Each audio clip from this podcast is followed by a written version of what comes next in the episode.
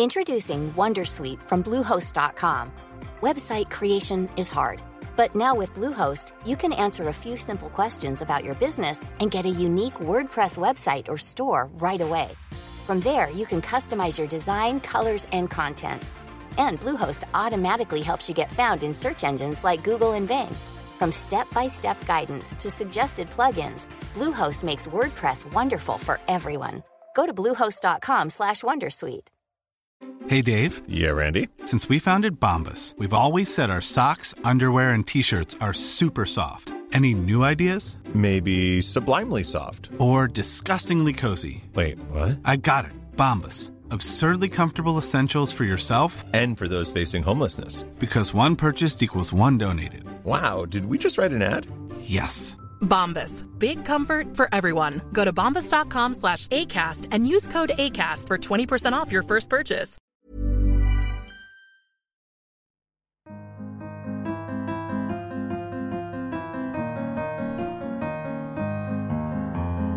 Hello and welcome back to the Prospect Interview, the podcast where we speak to the brightest minds of today and talk about the ideas that matter in politics, arts and society. My name is Sameer Rahim. Today I'm going to be speaking to the citizen journalist Elliot Higgins, the founder of the independent intelligence agency Bellingcat. Elliot first started out as a blogger investigating the Syrian civil war from his own home, and famously he used YouTube videos to track the transport and use of weapons, uncovering the Syrian government's use of barrel bombs.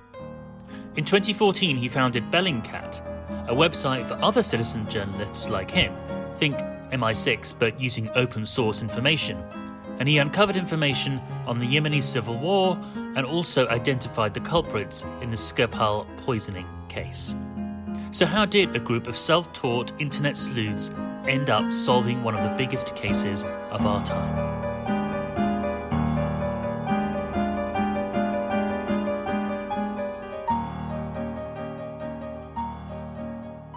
Higgins, thank you so much for joining us here on the Prospect Interview. Thank you for having me.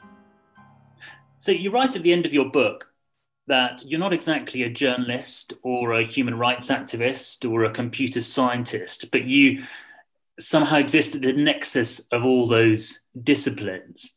So perhaps you could begin by telling us, maybe in the simplest possible terms, what it is that you and Bellingcat, which is your organisation, exactly do. So we do something called online open source investigation, which is focusing on online sources that are publicly available for our investigative work. And that can be on a whole range of subjects. We're probably best known for our work in discovering who was behind the downing of MH17, the investigation into the poisoning of Sergei Skripal, more recently our investigation into who was behind the poisoning of the opposition politician Navalny in Russia. But what we very often are using are just things that have been shared online that could be social media posts, satellite imagery on services like Google Earth, just online databases of all kinds, just any information that's available online, and then using that and combining it to verify information and then kind of piece together what happened at different events. So these open source materials, as you said, they could be, social media posts by, a soldier just taking a selfie or something in Russia or Ukraine or something as basic as that. Yeah, and a good example is recently with what happened on January 6th in the Capitol. A lot of what we've been using are the videos and photographs taken by the people themselves as they entered the building and, were in the middle of breaking various laws. So by collecting all those videos, I think we've got something like 400 videos and photographs now, you can actually create a kind of timeline of events that you have kind of videos from multiple angles showing things as they were happening. You can kind of sequence those up and get a much better understanding of what was actually happening on the ground. It's often said that the capacity of the internet to deceive is enormous, and we'll come on to sort of fake news and conspiracies later. But what is also apparent is that there's so much out there that if you do enough hard investigating, it's hard to keep anything a secret. Yeah, I mean, it depends on the various kind of topics. Like in certain parts of the world, they just don't use the internet that much because of the infrastructure, but even in places like Yemen, if you're looking into kind of Saudi airstrikes as we've done, you'll find a lot of evidence from the ground, filmed by kind of various activists and media centers and local people's tweets and other pieces of information. They can help you kind of establish a timeline of events, what happened. If the story being presented by one side is kind of validated by that information, or it's proven to be untrue. So a lot of what we do, you know, when we're looking at conflict zones in particular, is looking at an incident, seeing what one side says, what the other side is saying, and using that open source material to establish what the actual truth is. And when you started all this, it was more of a hobby, am I right? Yeah, I started doing this back in 2011. Really, I had a completely different job. I was working in various kind of finance and admin roles. But in 2011, I had a lot of time to kind of, you know, go on the internet and look at stuff that was happening. And what was happening was the Arab Spring. So there were videos coming from there, and there was lots of kind of online debate about, you know, are these videos showing what they claim to show? But no one was really doing any analysis of it. And I just kind of accidentally figured out that you could look at satellite imagery, look at the objects in that satellite imagery, and then compare it to the videos and photographs and confirm where something was filmed. And this is what we now call geolocation, but then no one was really doing that. So this kind of new analysis you could do of this imagery to, you know, add an extra level of verification about the claims around them was a real change to how this information was being used. And then in early 2012, I started a blog rather than just kind of posting on internet forums and Twitter about it. And that kind of is where I started off with my kind of trajectory into what Bellingcat is now. And it wasn't just you, there was other people who were also involved in almost in their spare time doing the kind of research that you're describing. Yeah, so they're really kind of arose this kind of online community of people who are interested in what was going on in the Arab Spring in particular at that point, but for different reasons. You had kind of human rights people, people working in the media, just, you know, people who were just interested in the topic who were using social media to discuss it. But what happened is, because we were kind of enabled by the kind of social media to talk to each other, we created this community. And even now, those kind of early members of that community were still in touch, even though some of them have moved on to like working at the New York Times, and others have joined kind of Bellingcat, and others have gone elsewhere. We still communicate a lot and share ideas. And I think one thing that's really nice about our kind of community is we're very supportive of each other. And if we find stuff, we want to share it with other people to look at, so they have input into it. So a lot of what we do, which is very different from other investigative organizations, is we kind of share online what we're looking into, asking people if they, you know, might recognize something, or they might know where something is. In a way, we effectively turn our kind of followers into a big kind of organic search engine, looking for kind of all different kinds of things. And then using our processes, if someone finds something, we then verify it and make sure that it's actually accurate. So do you think of yourself as more of a sort of fact-checking organisation, or journalists, or were you thinking that, you know, journalism as it was being practised wasn't doing these kinds of things? At the point when I started in 2011, I was particularly frustrated that you could see kind of the reporting coming in with what was happening in Libya, but then you had kind of journalists on the ground who were saying things, and activists, individuals who are posting from Libya. And I realized you could actually get a much finer kind of granular understanding of what was happening by piecing together all that online information, more so than the kind of, you know, singular perspective, I guess, you were getting from journalists on the ground. And often in areas where there were no journalists, because all you had there were the kind of local activists spilling stuff and putting it online. Then you kind of have to verify what these people are saying are actually true as best as you can with, you know, this user-generated content. But it kind of just was very frustrating for me that you would see an article, you know, journalists would describe seeing something, but then you had like 20 other sources from different perspectives giving much, much more detail on what was actually happening, sometimes in areas where these journalists weren't even reaching. So that kind of was my initial kind of frustration that I found, and why I kind of started doing it in part.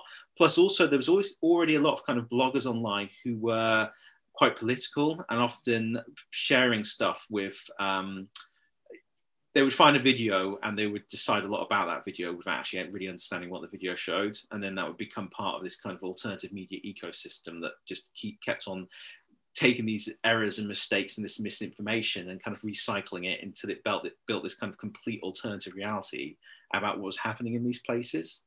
And this is something that nowadays we're seeing becoming an increasing problem, particularly in the US with QAnon, where the thing with the internet, it allows people not only to fact check stuff and verify stuff, but go off and create these alternative media ecosystems where they become completely detached by reality and are well served by these ecosystems. So they have no reason to engage with the mainstream. And so when it comes down to fact checking, I mean, that's kind of part of what we do as part and parcel of the job, really. But it kind of has a much, much wider, within the context, a kind of wider role to play, I think. You talked about the conspiracy theories and partisans on different sides. One conflict in which that was very much in evidence was the Syrian war. And that was a conflict that also became very difficult for journalists to cover because it was so dangerous for them to be on the ground. But there was huge amounts of video and information coming at you, and you could cover it from your computer at home, couldn't you? Yeah, so I started writing about that on my blog in 2012, and kind of early on, I was just kind of looking at videos and doing quite simple stuff like saying, okay, here's some videos of rebels, they've got some sort of tank, can I figure out what kind of tank that is? Or here's a bomb that people said has been dropped on them. Can I figure out exactly what that bomb is and, you know, what's inside it? And that kind of was of particular interest in 2012 because that's when you started seeing things like cluster bombs being used. But in early 2013, I had probably my first really big story where, by watching videos posted online by the Syrian rebels, showing them using these new weapons that kind of appeared from nowhere, I was able to figure out that all these weapons were coming from Croatia. And by sharing that information with the New York Times, they were able then to ask various policy members who basically admitted that the Saudis had been arming rebel groups through Jordan.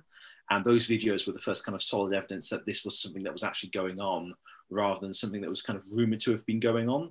And that was all just videos posted online by the people getting these weapons as part of this secret operation and just putting it on the internet because they got these kind of new toys to play with them.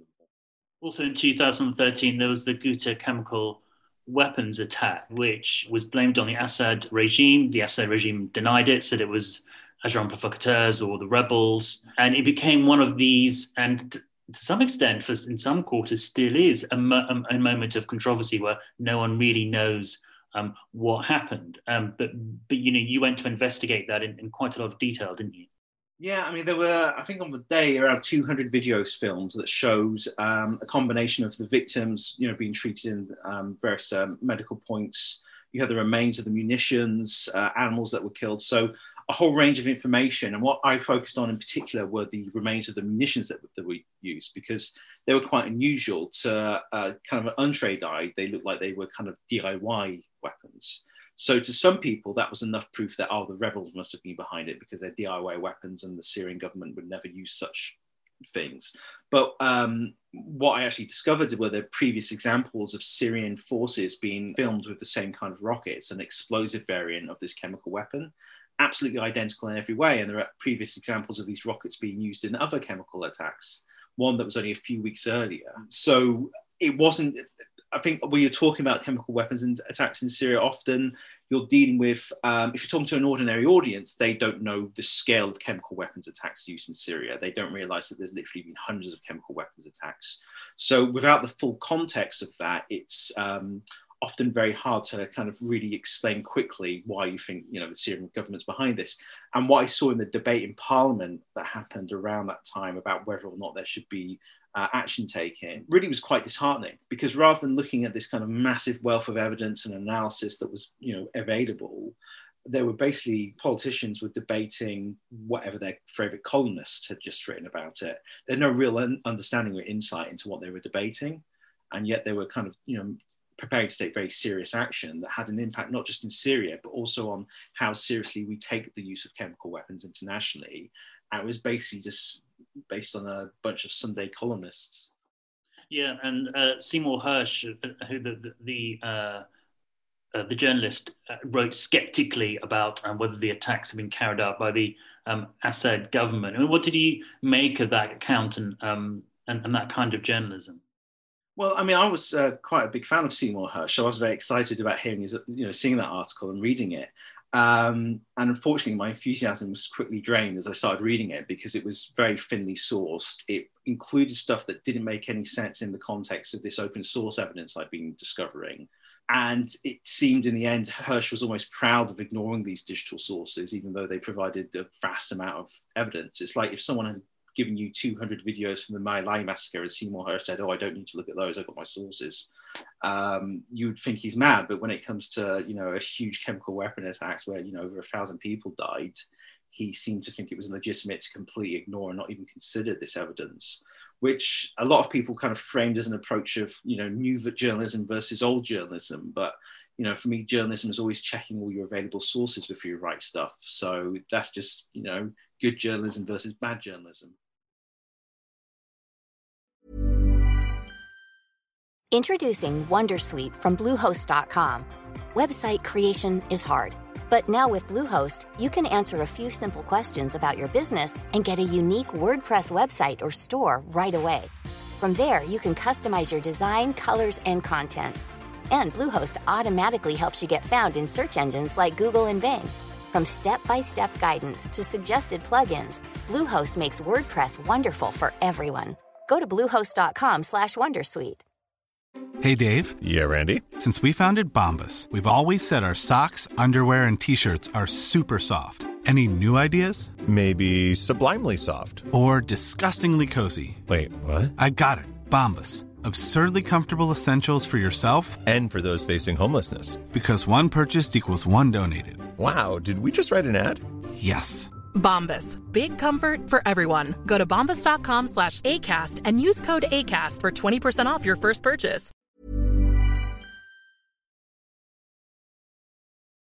One of the most fascinating accounts in the book is when you talk about how you uncovered the identities of the Salisbury poisoning culprits. And you weren't just using open source material at that point. You were sort of, you know, buying records from Russia, trying to cross-reference things, working out who traveled on which airline when. It's kind of an amazing sort of work of investigation. Do you feel that your organization moved a little bit into a different kind of direction? It's almost like you're a sort of freelance intelligence agency there, rather than just using open source material. Well, it's something we have a lot of debate on in Bellingcat about using these kind of materials, because they do kind of go in many senses beyond traditional open sources. Although a lot of this data is just publicly leaked online, so you can find it. So technically it is open source. It's probably just kind of the harder end of the open source market rather than just Googling stuff.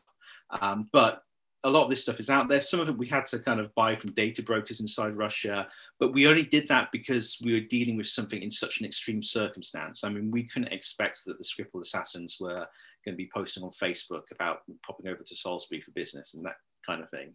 But we did have pieces of information about the suspects that was enough in combination with these other sources to start establishing more information about them. Plus, when we found that information, we then cross-reference it against other open sources to make sure that we weren't just relying on kind of one source to make a conclusion. It was verified by other independent sources. But that was a very complicated investigation. But what we discovered then is the Russian intelligence services often use the same pattern of behavior where they're making fake identities. And then, because we had gathered all these kind of leaked databases of car registrations and flights and house registrations, whenever we kind of came across a new story where there were kind of new, you know, GRU agents involved, for example, like the hacking of the OPCW, we already understood how they faked their identity. So we could very rapidly use all that data to establish their real identities.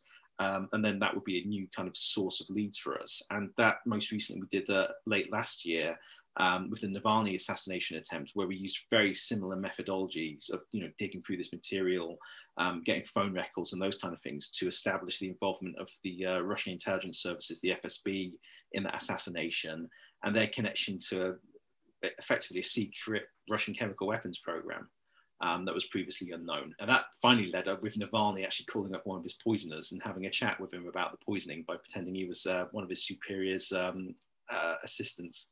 Which was a bizarre experience. Bizarre indeed. And one of the ways that the Russians and other sort of, you know, the troll organizations, as it were, that have been applying and responding to you, one of the ways that they have been trying to throw you off course is by just throwing out loads of different kinds of theories and information and trying to overload you with things. It seems that no longer is it about keeping secrets as such. It's more about sort of putting out as much different kind of contradictory information as possible to sort of to muddy the waters, so then people can then latch on to whichever theory suits their own worldview. Yeah, it's. I think Russia's been quite good at taking advantage of the kind of dynamic that exists now on the internet with kind of conspiracy theorists and basically people who exist in alternative media ecosystems, and that's it's kind of two different elements I see. First, you have kind of the Russians very keen on creating disinformation and how they kind of spread that. On the other side, you now have these kind of alternative media ecosystems and communities who get all their information from this community, and they can be focused on a range of topics, from, you know, the flat earth movement, QAnon, chemical weapon truthers, MH17 truthers. The kind of communities are similar in the way they're structured and how they're isolated from the mainstream media, and that at core they have a distrust of authority, so they reject what they consider to be mainstream authority. And with the case of Russia, they use these communities to basically, you know, they look at what these communities are saying and quite often just recycle what they're saying. And then the community see that, and then they kind of bring that back into the community, think it's been validated in a sense. And it just becomes part of the kind of conversation in that community. So often when you're dealing with Russian disinformation, people are thinking of this as something that Russia does to a community, but often it's something that Russia is taking from a community, and that acts as a catalyst for that community to kind of grow and share information. So, and this is, you know, what I've observed, you know, with the work on Syria and chemical weapons, for example. You see a community around that, you know, think it's all fake and that, you know, it's all to make Assad look bad, and it's basically just a rerun of the Iraq invasion in 2003. You have this with MH17, who think it's just a false flag to draw the West into the conflict. And Russia takes those communities and uses what they're saying in their own propaganda. And it is quite shocking sometimes when you're literally seeing Russian officials repeating what you've just seen a couple of days earlier on conspiracy forums. And that happens time and time again. And some of these conspiracy forums are very close to home, aren't they? I mean, you talk about, you know, the far right, particularly in America, message boards like 4chan and 8chan. And these are people not being, as you said, directed by, you know, sinister Russian or any other governmental source. They seem to be almost self-creating conspiracy theories, sort of encouraging each other and radicalizing each other. Yeah, and it is basically radicalization is what is happening online. If you're someone who believes something fringe, and say it was, you know, 30 years ago, you believe the earth is flat, you'd find it very difficult to find people in your social circle who agree. Now, you go on the internet, you type in, you know, flat earth, and you get suggested forums, YouTube channels, everything you could ever want to learn about the flat earth. And you allow yourself to be completely absorbed in that. And those communities create these alternative media ecosystems. So the kind of changes in the way that we get information, you know, has really kind of changed our, I guess, relationship with the truth and reality in some respects. And what you're seeing in the US is what happens when mainstream political parties look at those communities and think, okay, we can use these to our own advantage. We can kind of, you know, they support Donald Trump, so why don't we, you know, give him a little wink, a sly wink, and say, actually, we're, you know, I can use you for my base. And, you know, people like Ted Cruz and other Republican politicians have tried to do this, and Trump certainly has. And now it's basically fed into the idea that these people have, that there is something wrong with the election. And now they've got officials saying that. So, you know, these people are people, they don't think I'm spreading misinformation and disinformation. They're thinking I'm trying to save the world from a satanic cult of paedophiles who are draining adrenochromine, or what they call it, from the brains of children as they torture them. They believe this stuff. And if you believe something like that, and you're in a crowd with thousands of people who also believe something like that, and you're just meters away from an election being stolen from you, yeah, you're going to run up and attack the Capitol because, you know, you're trying to save the world. And this is what these people think. So you can't approach these people as them understanding that they're part of a disinformation ecosystem. They consider themselves as fact-finding heroes who only care about the truth. And I think politicians and the people who use those for their own gains are complicit in the violence that happens afterwards. And in the attack on the Capitol, we did see the bizarre spectacle of, you know, it was almost like a sort of 4chan supporters meetup, wasn't it? With people dressed up in sort of bizarre clothes, almost half joking, but were they taking it seriously? And this sort of jokey but sinister online culture has kind of burst into the really into the mainstream in that attack. And I think what happens as well is you have people within that who take this stuff very seriously, and that's an increasing number of people. Before these events happened, we published an article on Bellingcat looking at their kind of online chatter around this event. And people like saying, I've just told my children that I might never see them again because I'm going to the Capitol on January 16th to stop the election. Or, you know, other people say, oh, we really need to, you know, decide when we're going to storm the building. They were planning all of this. They were discussing it. And it's very easy to look at that stuff and think, oh, well, that's just silly chat of, you know, silly people talking about this stuff. But, you know, people came prepared. People came, you know, flexicuffs to, you know, they were planning to take hostages and, you know, give trials and all kinds of wild stuff, some of them. And it's not one big group. It's made up of lots of other little groups. So you have some who are kind of the militia movement and the far right, you know, real neo-Nazi types, and then the QAnon types and the MAGA types, all in this crowd, some who are more capable of violence than others, but they kind of ride the wave into the building of all these kind of angry people who think they're trying to save America from, you know, the evil Democrats stealing the election. And they believe this entire mythology they've built, and they have a whole media ecosystem that serves them. And it's very sad when the likes of Fox News starts promoting these kind of ideas, because then these alternative media ecosystems who exist really outside of reality start creeping into mainstream kind of narratives around, you know, right-wing politics. So what you start finding is the base of the Republican Party is slowly kind of being replaced by this kind of parasitic alternative reality, you know, culture that is completely, you know, taking over their political party. And now I think the Republican Party finds themselves in a very difficult situation where if Trump says he's going to run again and the Republicans, you know, don't let him be the candidate, he'll probably take a good chunk of their voters with him when he runs as an independent. And it seems that 6th January was a turning point, certainly for social media organisations. So Trump is now banned from Facebook and Twitter. Facebook and YouTube have also been taking down lots of material and realising that their platforms are being used to spread this kind of disinformation. I mean, if for start, is that just too late?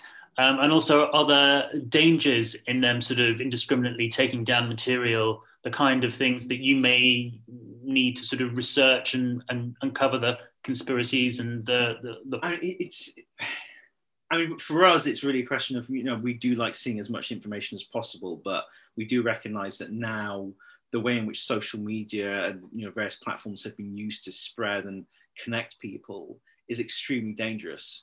And I'm all for free speech, but these people are just spreading disinformation that is turning people into, you know, legends in their own minds, but actually, you know, effectively domestic terrorists. I mean, it's the same kind of radicalisation you would see with ISIS or, you know, other Islamic extremists you're seeing now with Trump supporters. Effectively, it's the same, really, in a way, the same mechanisms are behind it. It's just instead of it being about religion, I mean, it's a bit with the Republicans, it's about Donald Trump and this entire fantasy world that's been created around him, and they genuinely believe it, and they've been radicalised online, because when you click on a video that says, oh, the election was stolen, you get recommended another 10 videos of the same themes. Not everyone might click on the next video, but someone will, and someone else will click on the next video, and so on and so forth. So you basically filter people to the most extreme beliefs that they're willing to accept. And when they don't want to click on the videos because it says something too crazy for them, they get to their level of kind of extremism.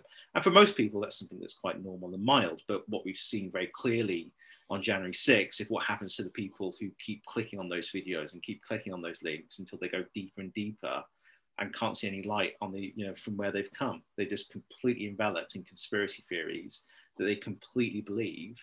And those conspiracy theories are telling them that, you know, what's happening in the world needs them to stop it. And you have people then kicking down doors, killing police officers, and so on and so forth.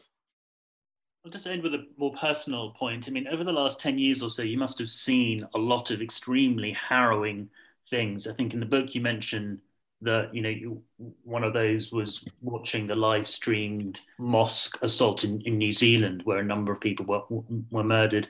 Do you worry about the effect on your own mental health and what it means to be, for yourself to be constantly exposed to these kind of images? Yeah, I mean, it's something we discuss a lot, both within Bellingcat and then, within the broader kind of open source community, and it links to kind of human rights and kind of media organizations as well, who are looking through this material themselves, and the issues around vicarious trauma.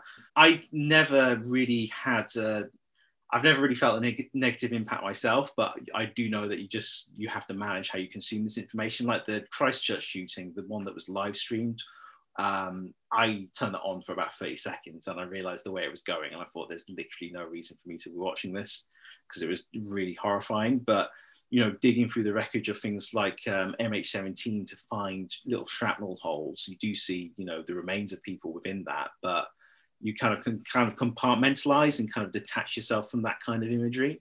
And I think that's a very important thing to do when you're doing this kind of work, kind of really separate yourself from kind of the more violent imagery that comes out of these things. But it's something that, when you're working with a range of staff members, you have to, kind of monitor them and make sure they aren't seeing too much content. Like, for example, we've been looking at the Armenian-Azerbaijani conflict that was happening late last year. And there was really nasty footage coming from there. And we were very carefully monitoring the kind of reaction of our staff members to that, to make sure there wasn't any kind of issues that were arising from that, and telling them, not to look at certain things. And some of us who were kind of more used to looking at this kind of footage, looking at it first and then recommending people don't watch it if it was like really horrifying. And what's the next big thing that you're investigating? Well, we've been working to collect videos from the January 6th protests so we can, start identifying certain things. For example, we were looking at some of the police officers who were attacked to see how they were attacked and who was behind that. One video we discovered yesterday shows one of the entrances where police officers grabbed by his helmet and basically dragged down a set of steps by protesters trying to get into the building. And that had kind of been previously missed because it was happening in all this chaos. But when you actually see it, and you find all the, because what we'll do, we'll find like one image of something. Like, we had this photograph or this video still that was shared on Reddit of a police officer on the ground on the steps and two people bending over him. And I thought these two people were maybe trying to help him. But eventually I looked through the footage of that same location and found that same exact moment. Funnily enough, I could figure the exact moment out because there was someone who was caught on the photograph giving the finger to the police. And you can watch him in the video just as he's doing it, and that allows you to sync it to the exact moment, and actually shows them not helping the police officer, but grabbing him by the back of his helmet and dragging him down the steps into the crowd. And it gives you a real sense of, how vicious this was, because most of the footage early on was them inside the building where, sure, they were being quite aggressive, but there was really no footage of any violence against police. But this other footage shows, yes, there was actually a lot more of that going on than people first realized. Elliot Higgins, thanks so much for joining us. That's great. Thank you very much. And that's all from us. Thank you very much for joining us this week. If you enjoyed the podcast, please do leave us a rating and a review. It does help. Goodbye, stay safe, and see you next week.